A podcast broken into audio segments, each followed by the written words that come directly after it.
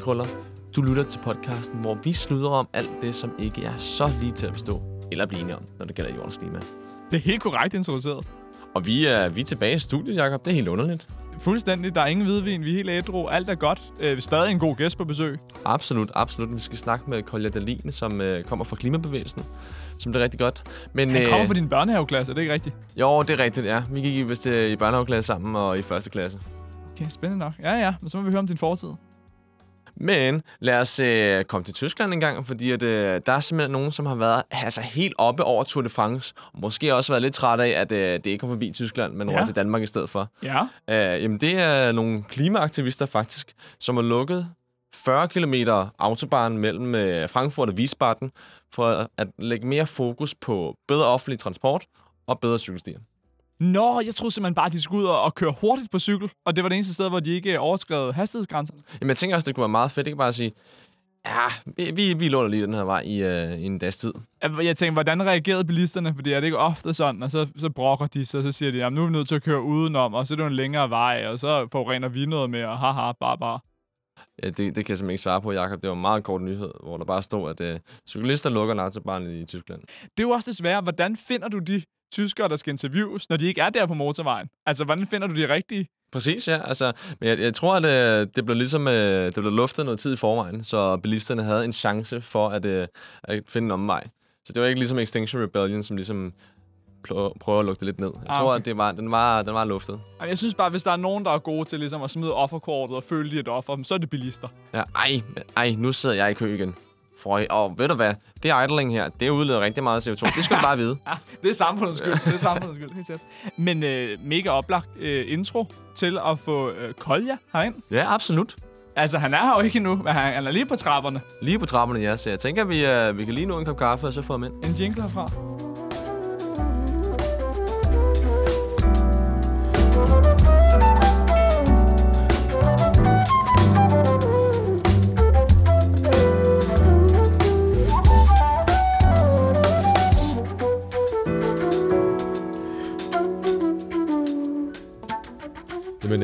Velkommen til, Kolja.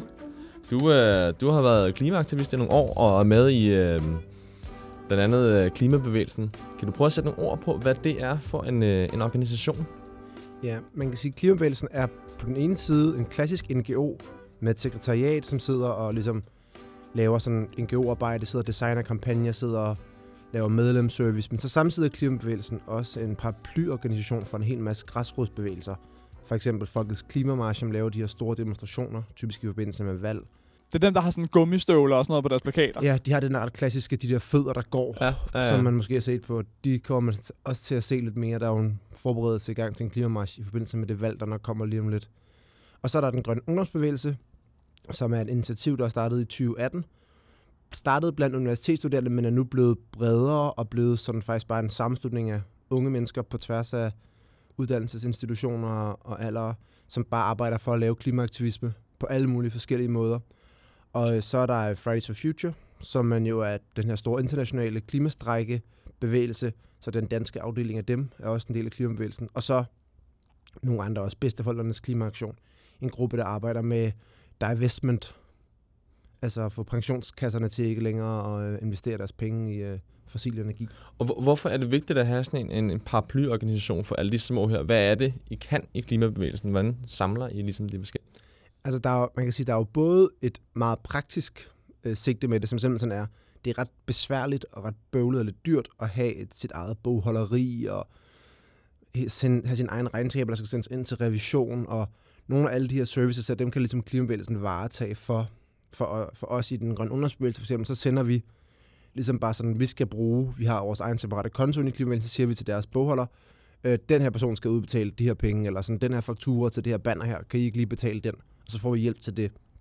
Og så er der også bare noget i, at på tværs af hele Danmark, så i de store byer, der er der, kan man sige, ret mange, der er aktive inden for klimaet. Det vil sige, det giver mening at have for eksempel en, den grønne ungdomsbevægelse afdeling, eller en Fridays for Future afdeling.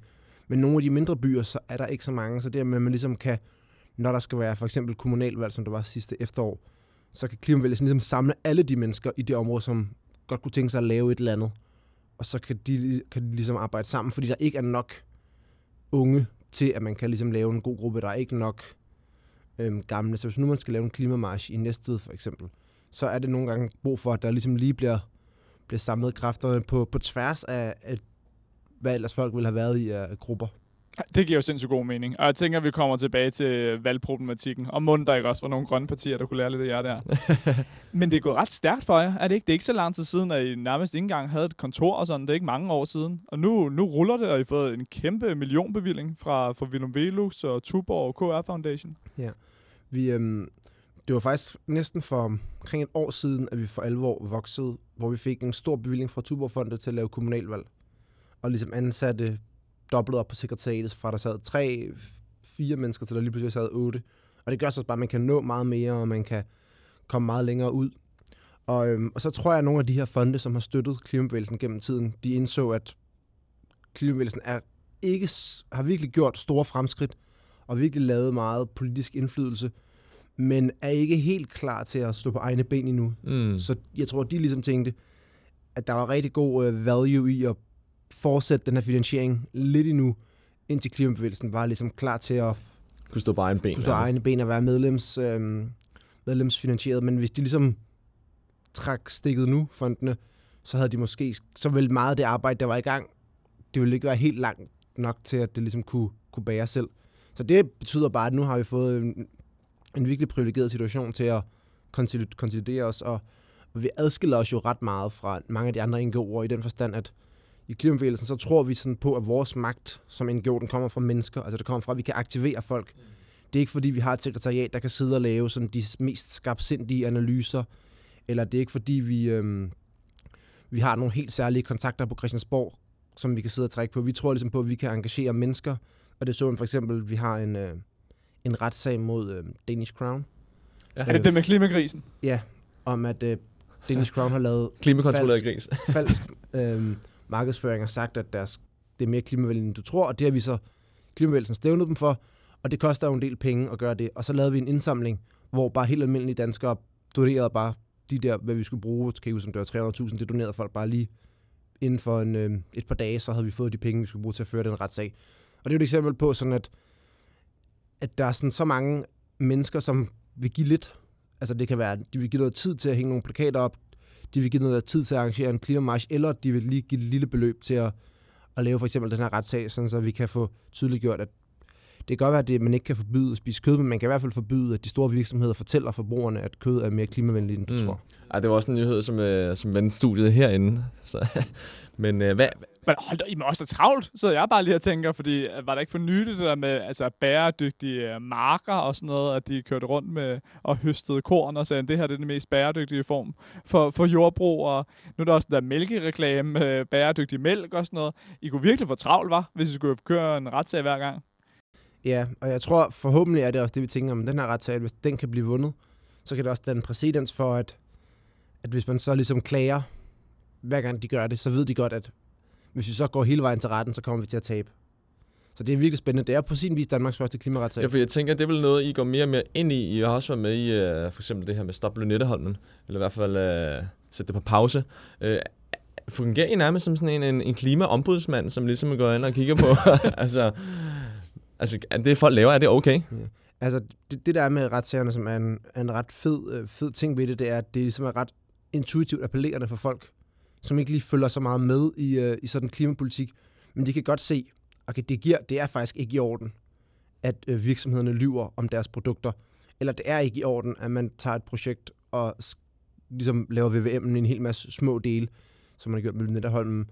De her ting, det er, det er ikke i orden, og det er der ligesom nogen, der er nødt til at, at sætte stopper for.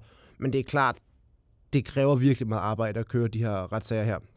Nu har vi så heldigvis fået på Lønholms retssager fået fri proces, som jo gør, at, ligesom, at, at vi ikke skal betale for, øh, for de advokater, der, der arbejder på det.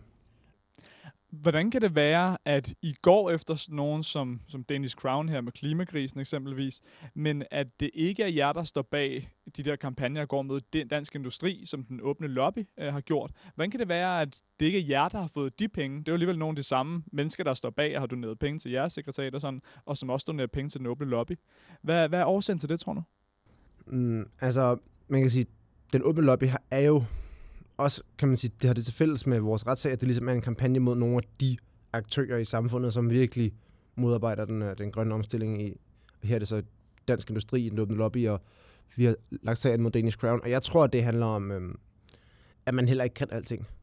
Og det er jo det, som er, er det fede ved, at man kan have mange kampagner, der kører sideløbende, hvor man ligesom kan det går, det går det samme sted hen, men vi vil ikke kunne løfte den indsats, som, øh, som den åbne lobby har gjort, når vi samtidig skal køre de her retssager, når vi samtidig skal ligesom bygge en, øh, en sådan folkelig bevægelse på tværs af hele landet. Er det også et spørgsmål om, hvor hård en retorik man kan have, hvis man samtidig vil opbygge en bred alliance på tværs af befolkningsgrupper? Jeg tænker, nu er de frie grønne jo ude med en relativt øh, hård kritik af navngivende personer i dansk industri, og det har de frie grønne fået meget kritik for, at det simpelthen var for hård en retorik, også selvom kritikken i sig selv måske var meget fair. Hvad, hvordan ser du på det? Ja, altså det, det kommer også an på, tænker jeg, at man vil med det. Fordi hvis man, hvis man gerne ligesom vil komme ind og være med til at forhandle om alle mulige ting, så kan det godt være, at det ikke er så smart at, øh, at være meget hård i sin retorik. Men samtidig så tror jeg også, der er en ret stor effekt i, at der er nogen, der gør det. Der er sådan inden for aktivisme, er der sådan et begreb, der hedder the radical flank, som ligesom er ideen om, at hvis der er nogen, det kunne for eksempel være, øh, traditionelt set kunne man sige, en klimapolitisk øh, landskab, så kunne det være Extinction Rebellion, som ligesom går ind og har nogle meget rabiate krav, laver nogle taktikker, som nogle andre ikke lige går ud og laver, eller er meget kompromilløse. Så det, at de gør det, og så især hvis man ligesom har held til at, at få noget, opnå noget styrke med det, så kan man ligesom sige, okay, shit, det her det er virkelig et problem, folk er parat til at gå langt. Det gør måske dem her, der er lidt mere inde på midten, som kunne selv være også i klimabevægelsen, det må vi hellere til at lytte lidt på, fordi vi skal da i hvert fald ikke helt derud på, øh, på flanken der. Ja, for det leder mig til mit næste spørgsmål. Hvad, hvad mener du er, altså, er effektiv klimaaktivisme? Er det øh, sådan noget som Extinction Rebellion, eller jer, eller måske begge dele? Ja. Fordi jeg tænker, at Extinction Rebellion, altså det kan jo virkelig skabe en kløft, ikke? Altså man kan jo virkelig have folk, der, der går den fuldstændig vej og siger, okay, det her skal vi slet ikke have noget med at gøre. Altså jeg tror, jeg tror, det kan være ret svært nogle gange helt præcis at vide, hvad der lige kommer til at gøre det. Altså da Greta Thunberg satte sig ud foran det svenske parlament i øh, efteråret eller sensommeren 2018, havde hun nok ikke regnet med, hvad der lige ville ske. Så det er jo ligesom at sige, der er en vis element af, af sådan yderomstændigheder, som man kan være svært at kontrollere, men samtidig skal man ligesom prøve at sandsynliggøre, at det, at det lykkes for en, ved at prøve at tænke strategisk, altså holde sine mål op mod de, øh, de taktikker, man bruger. Altså, og jeg tror, mig personligt, så, øhm, så har jeg også været med til at lave bare som aktivist en masse forskellige civile lydighedsaktioner. Og øh, jeg tror på, at det kan noget. Jeg tror, at når man begynder at gå efter det, som er problemet lidt mere, altså for eksempel hvis man i stedet for at blokere en vej, så blokerer en olieterminal, og sådan noget, så tror jeg, at man vil opnå en større effekt med det, fordi så får man ligesom vendt det direkte hen mod det, der er problemet, fordi det er jo folk, der er på vej hjem på weekend en fredag, er jo ikke dem, der er problemet. Det kan godt være, at det kan være med til at sætte fokus på det, men jeg tror, det er endnu mere effektivt, for eksempel at gå direkte efter olieterminaler eller fossil infrastruktur. Men hvorfor er det så også nogen som Extinction Rebellion, de netop altså blokerer veje? Noget som, altså selvfølgelig er biler et problem, men det er noget, hvor man kan tænke at pisse folk mere af, hvor man tænker, okay, de, øh, de går ind og, og rører ved en, en, en olieplatform. Det, det kommer ikke til at påvirke så mange mennesker, øh, men altså, det sætter fokus på noget rigtigt, hvor det, jeg tror, folk, der er mange, der bliver pisse ikke? Per Kjærsgaard kalder, kalder en klimatos, hvis man... ja, præcis. Ja, der er helt klart mange, der bliver sure over det. Men jeg tror også, som klimaaktivist må man også nogle gange affinde sig med, at man kan blive lidt upopulær. Folk kan blive sure på en, og man nogle gange skal skabe dårlig stemning for ligesom at komme, komme igennem med budskabet. Altså, det, for mig handler det lidt mere om sådan, at det er der, hvor man allermest sandsynligt gør, at man kan få forandring. Fordi jeg tror også, at det her med, at wow, de her mennesker er parat til at blive komme på politistationen for, for at gøre deres sag gældende. Det kunne være, at jeg lige skulle tænke mig om to gange, når jeg lige, øh, næste gang jeg lige tænker om på klimaet. Den effekt kan det jo også sagtens have at lave de her altså disrupt, disruptions af, af trafikken. Jeg tror bare, at som, som overordnet taktik, så tror jeg bare, det er bedre at disrupte det, der skaber problemet. Og hvis der er et område, hvor det virkelig er vigtigt at tænke taktisk og strategisk og alt sådan noget, så er det jo op til et valg, som vi går imod nu. Hvad er det, I har fået penge til, når I har fået den her store millionbevilling? Hvad er det, I skal lave op mod øh, valget? Mm, i, øh, I det her valg, så har vi prøvet at ligesom tænke sådan, at det er ret vigtigt, at vi får klimaet øverst på den politiske dagsorden, fordi de partier, som øh, fører den bedste klimapolitik, er nok også dem, der gavner mest af, at klima er et stort øh, tema i valgkampen. Og nu er der rigtig mange forskellige temaer. Klima bliver helt sikkert også et af dem, men jo mere vi kan pushe det, jo, jo bedre. Og derfor så har vi øhm, sammen med nogle andre NGO'er gået i gang med at udvikle sådan en fælles koalition, hvor vi kommer til ligesom at, at, at komme med, nogle, øhm, med, med et fælles grønt budskab i løbet af, i løbet af valget. Og, og så har vi kommet bare til at bruge ret mange taktikker, som kommer til at være ret brede. Altså masser af ting, som folk kan gøre, selvom de ikke er sådan klimaaktivister ind til benet. Det kan være, at vi har nogle dage, hvor vi tager ud og deler flyers ud, som, som, som, som sådan nogle doorhang flyers, ligesom på, som på hotelværelser, ikke? hvor man sådan, kan hænge på døren, som er sådan lidt en sjov gimmick, og folk kan, vi har lavet, lavet nogle værksteder, hvor folk kan komme og ringe og skrive ud til deres netværk og fortælle dem om, hvorfor de skal, skal tænke over klimaet, når de stemmer, og vi kommer til at lave et, øh, et værktøj, hvor man kan forpligte politikere på, øhm, på handling. Så vi, kommer, vi prøver ligesom at sige, at det, der handler om, det er ligesom at, at vise politikerne, at der stadigvæk er et, øh, et folkelig opbakning til klimahandling, fordi det valget kommer til at handle om nu, det er, at vi skal have reduktioner lige nu. Altså det er inden 2025, at de globale udledninger skal, skal toppe og begynde at gå nedad. Og det har vi jo ikke set i den, i den forrige regeringsperiode. Der har vi bare set en masse aftaler med et ret langt sigte og med en ret stor tiltro til teknologi. Men det vi godt kunne tænke os at se nu, det er, at vi tager fat med nogle af de virkemidler, som rent faktisk kunne få vores CO2-udslip til at falde, om ikke i morgen, så på den meget korte bane. Og hvad tænker I om, jeg tænker, at hvert år bliver næsten det vigtigste klimavalg, øh, og det samme gør sig gældende nu her. Hvad, hvad tænker du om, at vi har tre store partier, eller tre ikke så store partier, som, øh, som uh, tager, tager stemmer fra hinanden?